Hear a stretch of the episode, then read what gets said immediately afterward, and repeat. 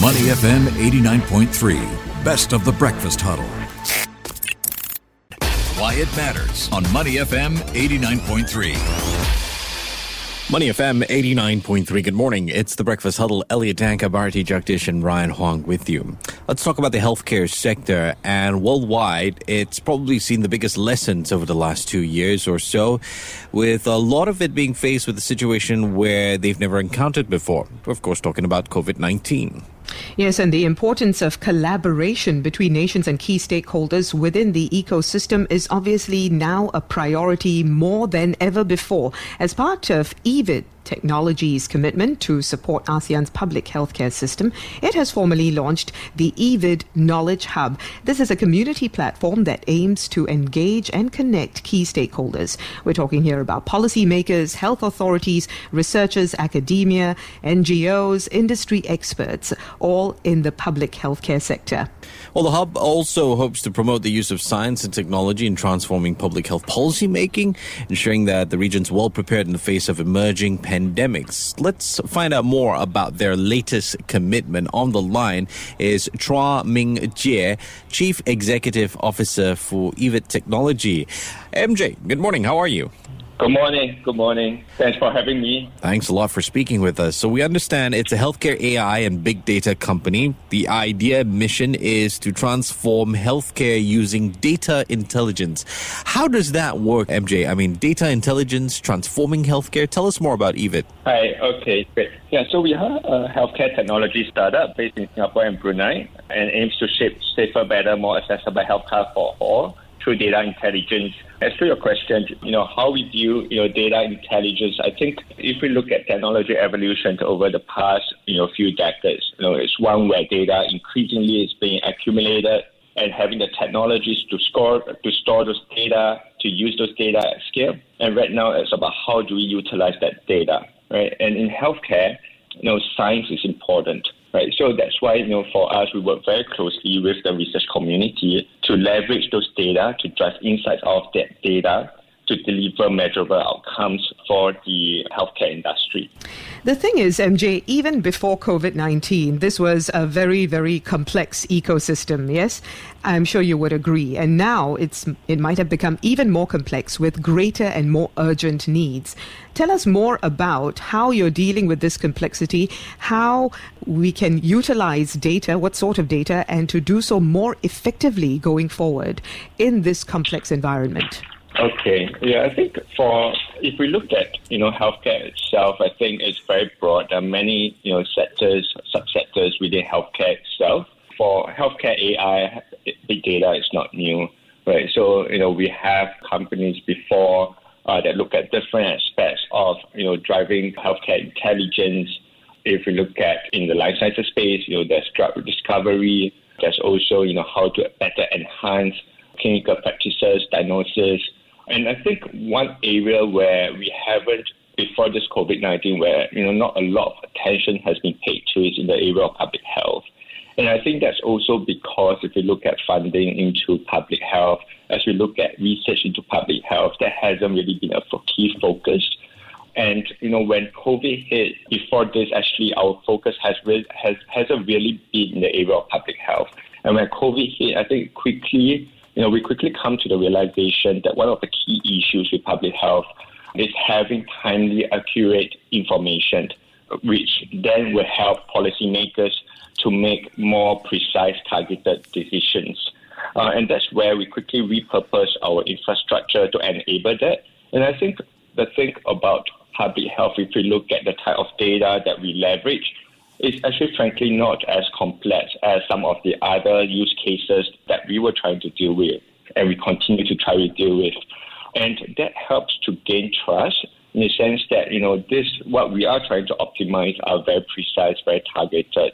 It's easier to sort of measure the outcomes. And I think with then this COVID 19 situation, it drives that awareness and willingness to accept data intelligence in the area of healthcare and a different area of healthcare. Mm. Just to take a step back a little bit, I believe EVYD Knowledge Hub by EVYD Technology recently held this special ministerial conference for ASEAN Digital Public Health. Now, the theme's quite interesting. Collaborate for a happier and healthier world post pandemic. Interesting use of the word happier there. It was held on 6th and 7th of October. MJ, what can you tell us about this conference? Why the need and what was the ultimately? Hmm. Why happier and healthier? I think hmm. we've been in this pandemic for you know, more than a year. And what quickly you know coming to realization is livelihood is as important as life. Right? How do we strike that balance where people can go on with their daily life to strike that dynamic situation and the mm. balance Yes, and the, the motivations behind this conference is really to bring different stakeholders together, right? To share ideas, to knowledge, uh, to network, knowledge transfer, and that's also, you know, back to our fundamental belief that for public health and more broadly in healthcare, there needs to be better collaboration and coordination between the different stakeholders. There needs to be interest alignment that ultimately would benefit the patients, you know, the general population. So that's the, the, the motivation intention behind the conference. Mm. The thing is, MJ, I understand there were over 50 speakers from across the ASEAN region and internationally as well, and this included higher ups such as ministers of health, finance, and economy, as well as others such as public health officials, researchers, industry experts, and even financiers the issue really is that you know it's a it's a huge region. Technology penetration and technology use is uneven across the region. Considering the disparities, how can you operationalize uh, your solutions? Yes, I think one thing that constantly came out during the conference is you know no no one is safe until everyone is safe. Right? So I think to, to address this issue, we really have to look at it more holistically looking at the different roles that the different, you know, the roles that different stakeholders play. And as a result, in this conference, we also bring, uh, you know, not just people from the healthcare industry, but also people from the econs, finance industry, the public sector, the private sector. I think all has a role to play. And, and for us, we believe that, you know, technology will allow us to do things more efficiently at scale. Right? The same dollar that we put in, how do we actually use that dollar to generate better impact, you know, bigger impact, better outcomes. And one of the things that you know we've been trying to sort of look at or been looking at is how do we have a infrastructure or common infrastructure that we can actually scale investments across the region. And that's one of the reasons why our motivation behind why we are, you know, working with the Brunei Ministry of Health together with the ASEAN EOC Emergency Operations Center Network to develop a rumor surveillance platform. And so it's one platform that can be shared across the different member states for them for the purpose of early detection, early warning of emerging threats, emerging emergencies. And so I think that's one example where, you know, how can we pool resources together to develop a platform that's scalable and can be shared uh, by different member states. And then, of course, there are the other funding mechanisms that we have to look at right, for each of the individual countries, individual nations to protect, to safeguard themselves. Because if they are not safe, then the whole region uh, will not be safe. One of the other issues in connection with this, MJ, is the digital divide and inclusive public health care. Leaving no one behind, of course, in the digital age requires not just re- reaching vulnerable populations, but also people and population groups that may not be digitally literate. And I'm sure education is a big part of public health policy in every country. So, any solutions or thoughts on this issue and how this can be mitigated going forward?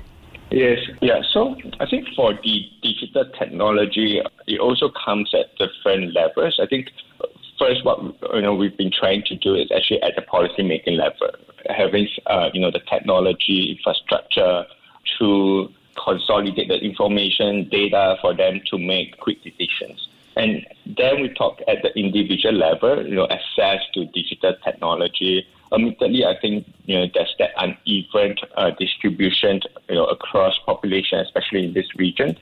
And the the way I see it is there has to be a sort of a hybrid approach, right? So there things to be done at the community level, where you know for communities where access to digital tools is not as high, as convenient, you know, versus other segments, you know, that needs to be, you know, physical community presence for these people to get to get help, to get access. And in Brunei, where you know, we, we've actually you know worked with the Brunei MOH for their public health infrastructure. For you know, we launched the Bru Health app for the general population, but they always continue to have this segment of population, you know, mostly the elderly population where they do not have access to all these, you know, digital tools. I think the, the, the key that for us is you know, for the segments that do have access, how do we actually use technology to reduce the resource intensity for this group of people and so that we can allocate the other resources to the other segments that actually do not access, do not have access to all these digital technologies. Mm.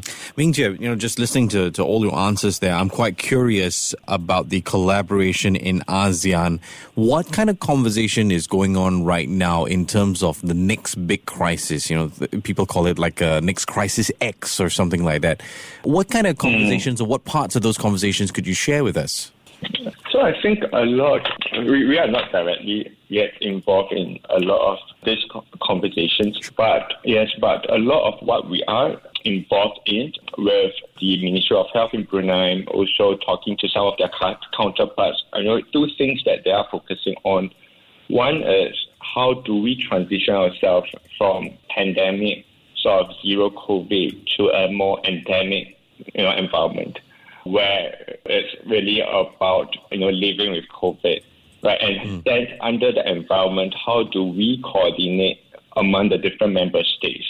And the thing about ASEAN is actually ASEAN is very porous, and you know the trade activities within the countries. How do we how do we grow the economy yet at the same time manage uh, the situation, you know, safeguard lives and one thing that before this second wave, before Delta, that we've been working with, you know, ASEAN, working with the Brunei Ministry of Health, is how do we actually have a better surveillance mechanism? Right. So that, you know, when there's diseases, there's outbreak that emerge in one member state, the other countries get informed very quickly, right? So that they can actually adjust their policies, uh, make plans more proactively. Now, MJ, maybe you could illustrate all of this for us with an example. I mean, going forward, what would be the key relevant data markers, and how can all of these be used to shape better policies and outcomes across the board? Mm. Okay, I think there are two ways I would look at it. One is within the country, right? So within the country, you know, the data access and all these things can be deeper, uh, and the purposes would be broader as well. You know, from surveillance to response to management or implementations or operations, right? And but if we are looking at ASEAN as a whole, I think one thing, you know, one, one thing that was raised at the conference as well is everybody is aware, everybody know, recognize that, you know, sharing of information uh, is important, is critical, and conducive for that coordination, right? But then it's not easy, right? Most people share what they want to share, and not really what they want, what they really need to share to deliver the impact or outcome and the key is to identify what is that minimum data set that's required, you know, to share or is important to share. For us, you know, an example of how we are trying to pursue this is, you know, to start with data that's actually less sensitive, you know, more public in nature. Right. So then that brings me back to the surveillance, the rumor surveillance platform again, which is really to scrape, you know, local media, social media, as well as, you know, the, you know, state media, local press, newspapers, or you know, emerging discussions, mentions of things that may actually point to emerging diseases, right? But what we are trying to do then is, you know, not just a platform that you know gather all this public information to show to all member states. We also want a validation or validating mechanism where this information are surfaced to the officials of each of the member states and for them to validate this information.